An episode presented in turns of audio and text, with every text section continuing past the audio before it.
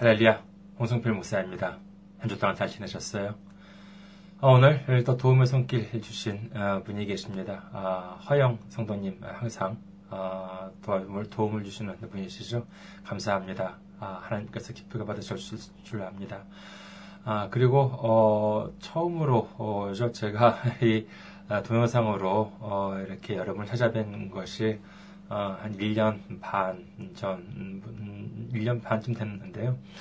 어, 처음으로 교회에서 이렇게 또 후원을 해주시게 되었습니다. 어, 멀리 미국 시애틀에 있는 남은 무리들 교회라고 어, 그 최창수 목사님께서 어, 섬기고 계신 어, 교회인데요. 어, 이렇게 또 교회에서 이렇게 또 어, 후원을 해주시니 얼마나 감사한지 모릅니다. 어, 그 정말로 그 어, 음, 넉넉 그 넉넉하지 않은 어, 교회라고는 하나 하지만은요. 우리가 좀 이렇게 귀한 어, 도움을 손길 주셔서 정말 감사합니다. 아, 저희도 어, 빨리 에, 좀 경제적으로 이렇게 좀 안정이 되어서 이렇게 에, 정말 다른 교회들 이렇게 많은 교회들을 이렇게 정말 도와가는 에, 그와 같은 교회로 성장하기를 원합니다. 아, 그래서 저희들 이렇게 그, 어, 커나갈 수 성장을 할 수 있도록 어, 기도와 이렇게 물질과 관심으로 많은 도움을 기다리고 있겠습니다. 감사합니다. 아, 오늘 여러분과 함께 은혜 나누실 말씀 보도록 하겠습니다. 함께 은혜 나누실 말씀 창세기 40장 23절 말씀입니다. 창세기 40장 23절 읽어드리겠습니다. 술 맡은 관원장이 요셉을 기억하지 못하고 그를 잊었더라.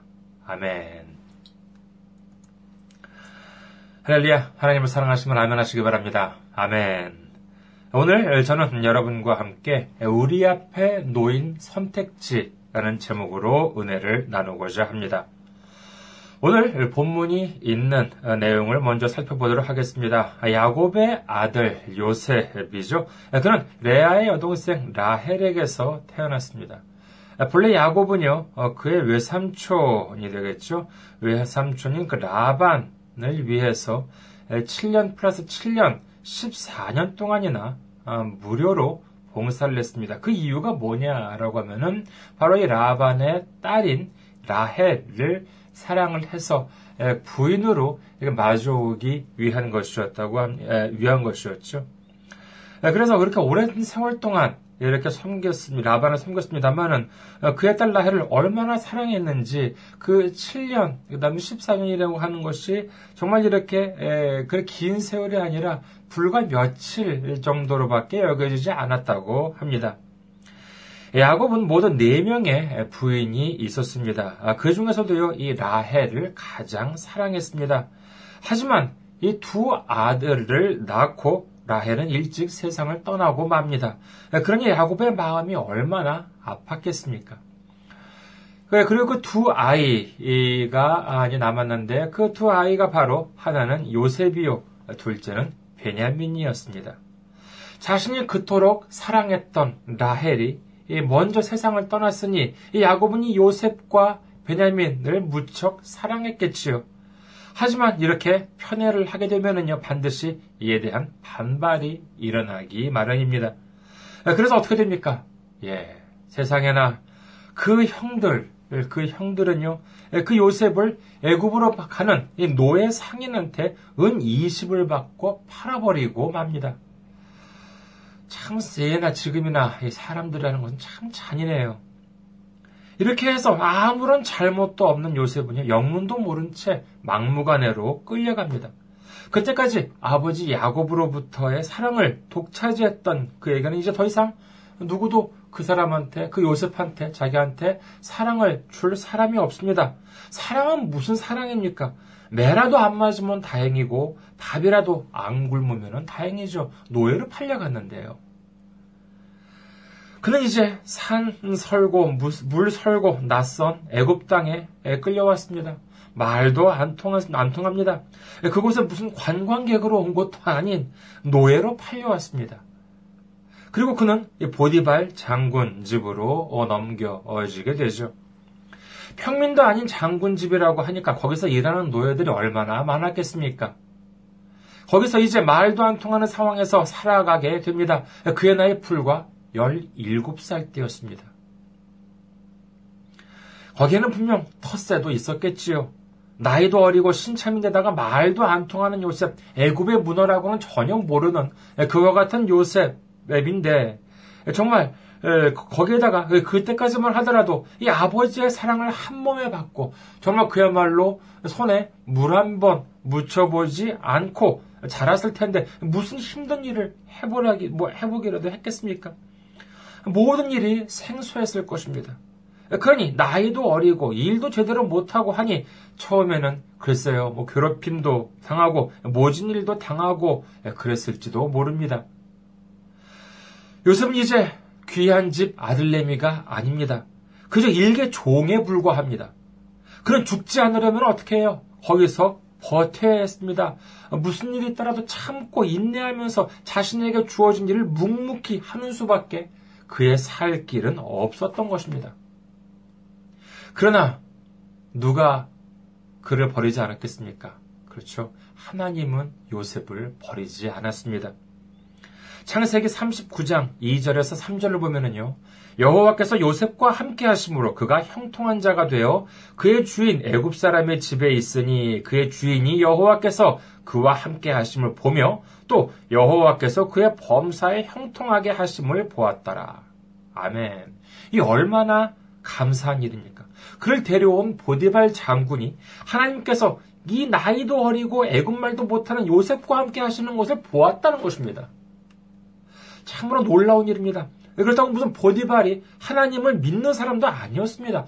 그럼에도 불구하고 이 그에게는 하나님께서 이 요셉과 함께 하신다는 것을 알아보았다는 것이죠. 하나님을 믿는 우리도 마찬가지입니다. 이렇게 하나님을 믿고 예수님을 믿고 정말 그리고 성령님과 함께하는 사람들은요 이렇게 어딜 가든지 이렇게 티가 나는 법입니다. 그리고 티가 나야 되겠죠. 이 보디발 장군이 가만히 지켜보니까 이 무슨 일이든 이 요셉한테 맡기기만 하면은 일이 잘 돼요. 그러니까 어떻게 했겠습니까? 창세기 39장 4절에서 5절을 보면은요, 요셉이 그의 주인에게 은혜를 입어 섬김에 그가 요셉을 가정 총무로 삼고 자기의 소유를 다 그의 손에 위탁하니 그가 요셉에게 자기의 집과 그의 모든 소유물을 주관하게 한 때부터 여호와께서 요셉을 위하여 그 애굽 사람의 집에 복을 내리심으로 여호와의 복이 그의 집과 밭에 있는 모든 소유에 미친지라. 맨 처음에는요, 이 나이도 어린 외국인 노예였습니다만은, 이 요셉이 맡아서 일을 하기만 하면은 하나님께서 막 복을 주세요. 그래서 이 보드발 장군은 어떻게 했습니까? 이 청년 요셉한테 집안 모든 일을 맡깁니다. 그러다 어떻게 됐대요? 그 애굽 사람 집에 복을 내리셨다는 것이죠. 그런데 여기서 놓치면 안 될 단어가 있습니다. 왜 그 집에 보디발 장군 집에 복을 내주셨다고 기록되어 있어요. 보디발이 이뻐서요? 보디발 장군이 잘했어요? 믿음이 좋았어요? 아니에요. 예, 바로 요셉을 위하여라고 되어 있습니다. 하나님께서 요셉과 함께 하셨기 때문에 요셉한테 만이 아니라 이 요셉이 속해 있던 그 이방인 보디발 장군 그 집 전체까지도 복을 내주셨다고 성경은 기록하고 있습니다. 요셉은 이때 어떤 심정이었을까요?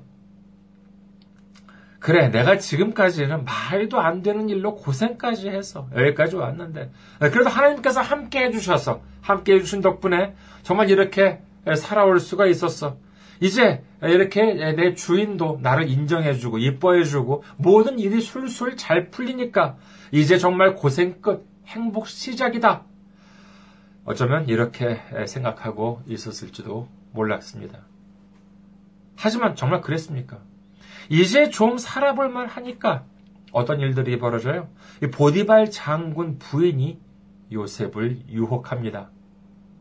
창세기 39장 6절에 보면 이렇게 기록됩니다. 주인이 그의 소유를 다 요셉의 손에 위탁하고 자기가 먹는 음식 외에는 간섭하지 아니하였더라. 요셉은 용모가 빼어나고 아름다웠더라.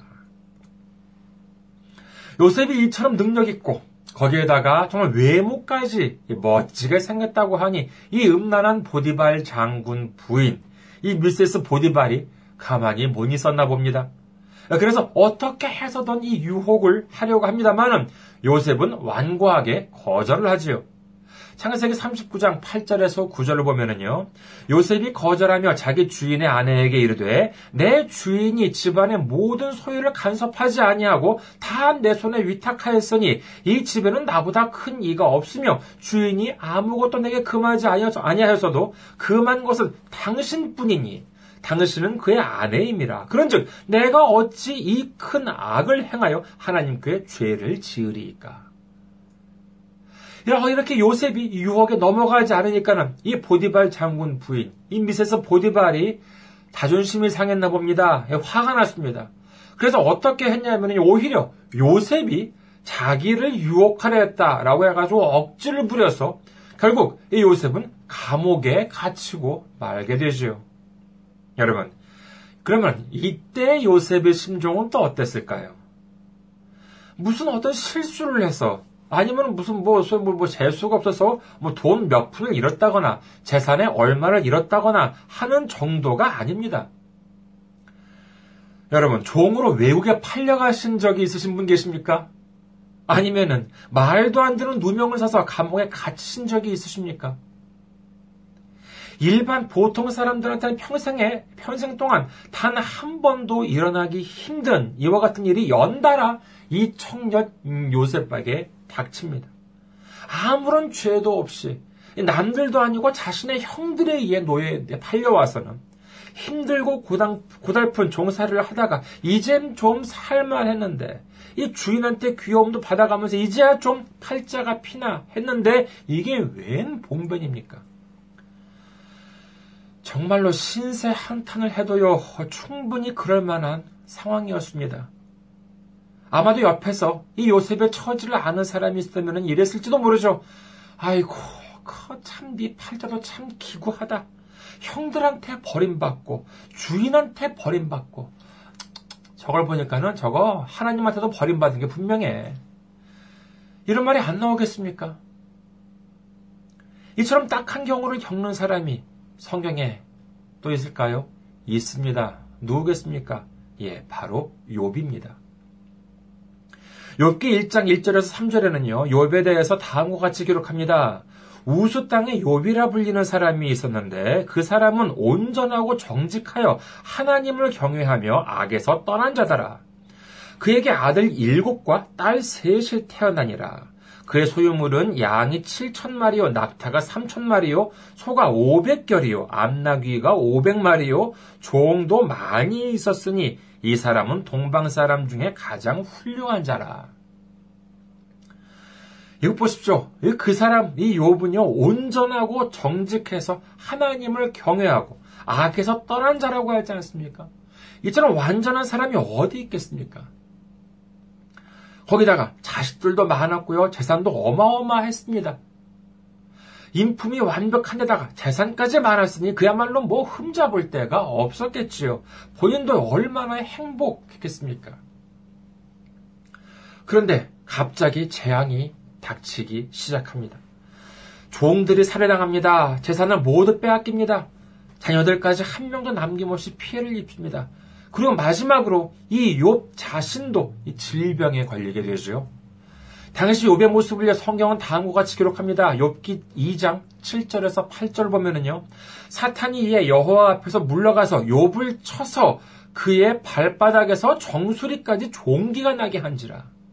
욥이 제 가운데 앉아서 질그릇 조각을 가져다가 몸을 긁고 있더니 참 기가 막힐 노릇입니다. 정말 여느 왕이 안 부러울 정도로 부길이 영화를 누리고 좋은 옷에 좋은 음식에 큰 집에 화목한 가족들. 그야말로 그 무엇 하나 부족한 것이 없었던 가정의 순식간 이 그와 같은 정말 가정이 아니 순식간에 풍비박산이 나고 맙니다. 이 모습을 지켜보는 부인이 뭐라고 합니까? 욥기 2장 9절 그의 아내가 그에게 이르되 당신이 그래도 자기의 온전함을 굳게 지키느냐 하나님을 욕하고 죽으라. 이 아내가 보기에도 얼마나 기가 찰 노릇입니까? 모든 재산들이 순식간에 날아들고 여러분 자녀들도 하루 만에 일곱 명이 다 죽었습니다. 열 명이 다 죽었습니다. 그리고 남편은 질병으로 허덕이고 있어요. 교회 다니는 사람이 뭐 가끔 이런 말 하잖아요. 하나님이 살아계시다면 이러지는 않았을 거야. 어? 하나님이 살아계시다면 어떻게 이럴 수가 있겠어? 요배 안에도 똑같은 심정이었겠죠. 그렇게 열과 성을 다해서 하나님을 믿었더니 결국 이 꼴이 나고 말지 않았느냐? 뭐 그런 거 아니겠습니까? 이런 말을 하는 그 심정은 충분히 이해를 하죠. 그의 아내 심정은 뭐 오죽했겠습니까? 하지만 여러분, 이때 여분 어떻게 말합니까? 그래, 여보, 당신 말이 맞네. 내가 하나님을 욕하고 팍 죽어버릴 거야. 이렇게 얘기하던가요? 아니에요. 그렇지가 않습니다. 욥기 2절, 2장 10절을 봅니다. 욥기 2장 10절. 그가 이르되 그대의 말이 한 어리석은 여자의 말 같도다. 우리가 하나님께 복을 받았은즉 화도 받지 아니하겠느냐 하고 이 모든 일에 욥이 입술로 범죄하지 아니하니라. 사람이 잘 될 때 하나님을 찬양하고 감사하는 것은 쉽습니다. 그러나 그 사람의 믿음이 얼마나 좋은지, 얼마나 진정한 믿음을 갖고 있는지는요, 이처럼 이렇게 위기가 닥쳤을 때 이 위기 관리를 어떻게 잘 하느냐라고 하는 보면, 걸 보면은 그 사람의 믿음을, 진정한 믿음을 알 수 있는 것이죠. 그래서 욥은 어떻게 됩니까? 욥기 42장에 보면은요, 어떠한 환란 속에서도 끝까지 믿음을 이 욥에게 하나님께서는 마지막에 모든 것을 회복시켜 주시는 것을 볼 수가 있습니다. 오늘 요셉도 마찬가지죠. 정말 팔자도 기구하지. 어떻게 이게 정말 이런 일이 한 번도 아니고 두 번이나 닥치겠습니까? 하지만 그럼에도 불구하고 요셉이 하나님을 원망하고 자신의 운명을 원망했다는 기록이 어디에도 없습니다. 그 누가 보더라도 요셉을 하나님이 버린 사람이라고 생각할 수 있었겠지만은 이 요셉만은 하나님을 끝까지 포기하지 않았습니다. 끝까지 하나님을 붙잡았습니다. 그랬더니 어떻게 됩니까? 창세기 39장 20절에서 23절을 봅니다. 이에 요셉의 주인이 그를 잡아 옥에 가두니 그 옥은 왕의 죄수를 가두는 곳이었더라. 요셉이 옥에 갇혔으나 여호와께서 요셉과 함께 하시고 그에게 인자를 더하사 간수장에게 은혜를 받게 하심에 간수장의 옥중 죄수를 다 요셉의 손에 맡김으로 그 재반 사물을 요셉이 처리하고 간수장은 그의 손에 맡긴 것을 무엇이든지 살펴보지 아니하였으니 이는 여호와께서 요셉과 함께 하심이라. 여호와께서 그를 범사에 형통하게 하셨더라. 아멘. 우리가 하나님과 함께라면은요, 정말 우리가 죄 없이 노예로 팔려간다 하더라도, 우리가 아무런 잘못 없이 감옥에 갇힌다 하더라도, 하나님께서 우리를 범사에 형통하게 하신다는 것을 믿으시기를 주님의 이름으로 축원합니다. 그렇습니다. 하나님께서는 형통하게 하시는 하나님이십니다. 그래서 요셉은 이를 믿고 묵묵히 감옥 생활을 했습니다. 언젠가 기회를 주실 것이다. 언젠가는 여기서 나갈 수 있을 것이다. 아마 그런 믿음이 있었지 않았을까 합니다. 자, 그런데 마침 기회가 왔습니다. 창세기 40장에 보니까는요, 애굽 왕의 술 맡은 자와 떡 굽는 자가 그들의 주인 애굽 왕에게 범죄해서 잡혀 들어왔다고 합니다. 예, 그 어, 요셉이 갇혔던 그 이 감옥은 왕들의 그 죄수라고 하는 정말 이렇게 보면 죄수는 죄수인데 좀 지체가 높은 그와 같은 사람들이 잡혀 들어오는 감옥이었죠. 그러니까 여기서 보면은요, 애굽 왕의 술 맡은 자와 떡 굽는 자가 잡혀 들어왔다고 하는데 이렇게 뭐 술 맡은 자, 뭐 떡 굽는 자라고 하면은요 무슨 뭐 청와대 주방장 뭐 무슨 뭐 청와대에서 뭐 서빙하는 사람 뭐 이제 이 정도로 생각하시는 분도 계신 것 같습니다만은 이건 그렇지가 않고요. 훨씬 더 정치적이고 실무적인 자리. 말하자면은 뭐 쉽게 말하면은요 대단히 이게 벼슬이 높은 자리였습니다. 글쎄 오늘날로 말할 것 같으면은 아, 무슨 뭐 대통령 비서실장이나 뭐 청와대 수석 정도에 해당된다고 할 수 있겠습니다. 말하자면요, 왕을 가장 가까이에서 보좌하는 최측근이라고 할 수 있겠죠. 그런 지체 높은 분들이 어떤 잘못으로 감옥에 수감되었는지는 모르지만은 고민이 이만저만 아니었겠죠. 그런데 마침 이들이 같은 날 밤에 꿈을 꿉니다.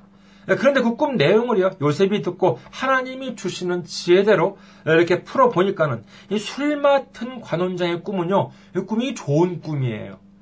이제 3일 만에, 3일만 있으면 석방되고 본래 지위를 회복할 수 있다. 아, 이렇게 이제 말해줍니다.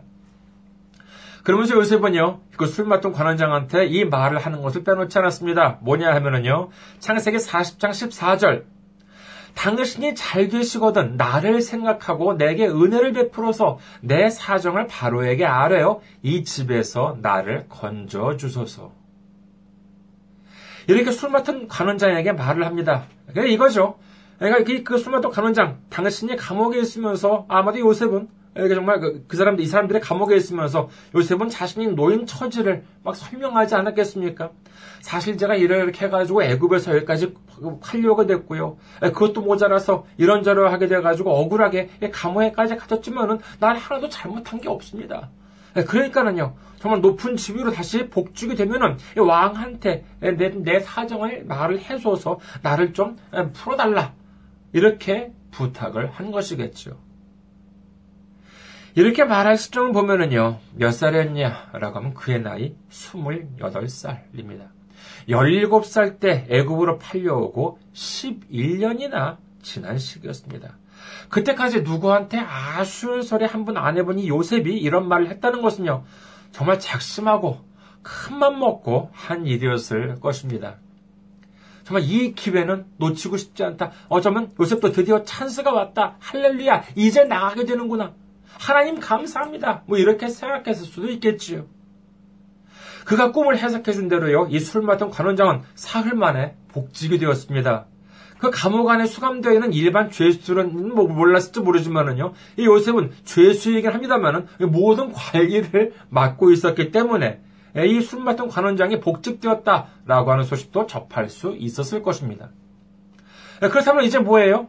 예, 이제 소식만 기다리면 됩니다. 이제 곧 술 맡은 관원장이 왕한테 내 억울한 사정을 말해줄 것이고 그렇게 되면 이제 내가 여기서 나가게 될 거야 하고 밤이고 낮이고 기다렸겠죠.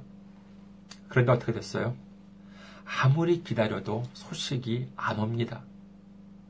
분명히 술 맡은 관원장한테 얘기를 그렇게 신신당부를 했고 복직이 됐는데 드디어 이제 누명을 벗고 나갈 수 있는 기회라고 생각했는데 아무리 기다려도 소식이 없습니다.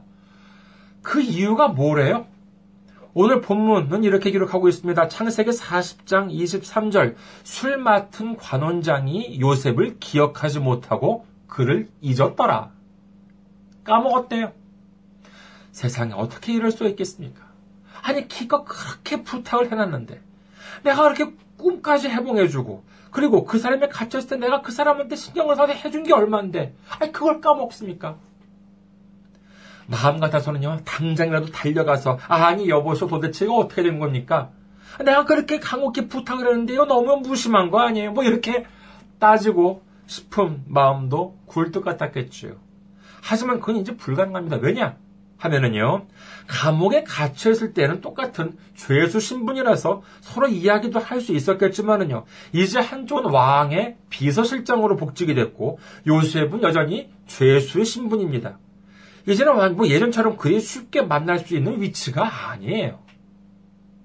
아무리 기다려도 소식이 없으면은요, 여러분 같으면은 어떻게 하셨겠습니까? 글쎄요, 저 같으면은 이런 생각을 한번 해봤을 것 같습니다. 어떻게 해, 어떻게든지 수단과 방법을 안 가리고 총 동원을 해서 그 술 맡은 관원장한테 글쎄 한번 뭐 메모라도 전해주었으면 좋겠다. 뭐 그렇잖아요.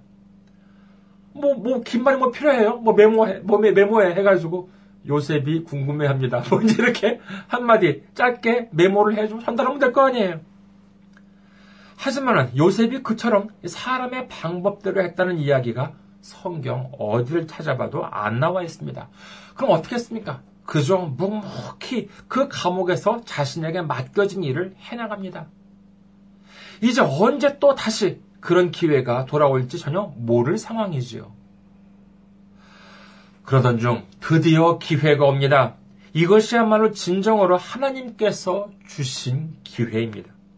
바로가 꿈을 꿨는데 바로 왕이 꿈을 꿨는데 그게 무슨 뜻인지 모르겠다는 것입니다. 그리고 아무도 정말 그 공부 잘하고 머리 좋다는 사람들 다 불러가지고 어, 물어봐도 그 꿈을 해석하는 사람들이 없다는 거예요. 이 정보를 누가 들었겠습니까? 그렇죠. 당연히 그 최측근인 비서실장, 술 맡은 관원장이 들었겠지요. 아, 그러고 보니까, 아, 차차차, 내 정신 좀 봐. 맞아, 맞아. 그때 내가 감옥에 있을 때 내 꿈을 해몽해준 친구가 하나 있었는데, 이렇게 비로소 요셉을 떠올린 것입니다.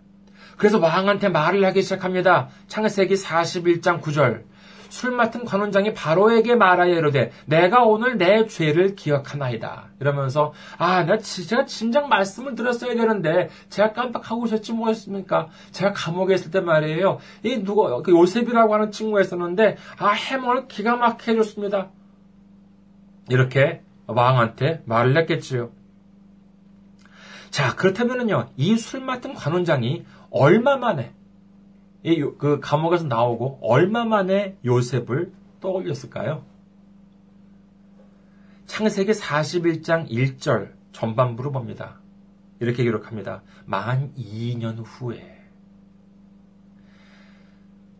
그러니까 이게 뭐예요?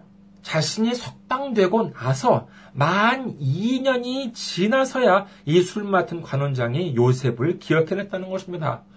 참 너무하죠. 자, 그렇다면요. 우리는 이 기억력이 안 좋은 관원장을 비난해야 할까요? 아니면은 이렇게 2년 동안이나 기다리게 하신 하나님을 원망해야만 할까요? 여기서 우리 한번 생각해 보시기를 원합니다. 만약에 요셉이 감옥에 있으면서 사람의 수단과 방법을 총동원해서 술 맡은 관원장에게 메모를 전달했다고 칩시다. 아까 말씀드린 대로 이는 뭐 정말 어려운 일이지만은 그래도 뭐 뇌물을 준다든지 뭐 어떻게 해서 뭐 성공했다고 쳐요. 이 메모를 본 술마통 관원장 어 보고 어 그래 맞아 맞아 어 내가 깜빡했었네 어 내가 왕한테 내가 말씀을 들어가지고 나오게 해줘야지 뭐 이렇게 해가지고 뭐 나왔다고 칩시다 만약에 그랬다면 어떻게 됐을까요? 이제 요셉은 감옥에서 나왔습니다. 그렇다면 이제 자유인이 된 거예요? 아니요, 그렇지가 않습니다. 요셉이 죄를 짓지 않았지만은 누명을 써서 감옥에 갇히게 된 것은 사실이에요. 그건 맞습니다. 하지만 그렇다고 해서 자, 유인이 됩니까? 아니에요. 본래부터 요셉은 노예로 애굽에 팔려온 팔려왔다는 사실을 우리는 잊어서는 안 되겠지요. 그러니까 뭐예요? 요셉이 풀려났다고 한들 결국은 노예 종살이입니다. 글쎄요, 뭐 술 맡은 관원장이 특별히 왕에게 말을 해서 풀려났다고 해도 여전히 이 미세스 보디발이 예, 그 어, 있는데 보디발 장군 집으로 가서 예전처럼 일을 하기는 어렵겠죠. 예, 그렇다면 뭐 특별히 배려를 해서 내가 너를 데리고 있겠다. 뭐 이렇게 해서 술 맡은 관원장 집에서 살게 되었을지도 모릅니다. 그래 뭐 그런 인생도 나쁘지는 않았겠죠.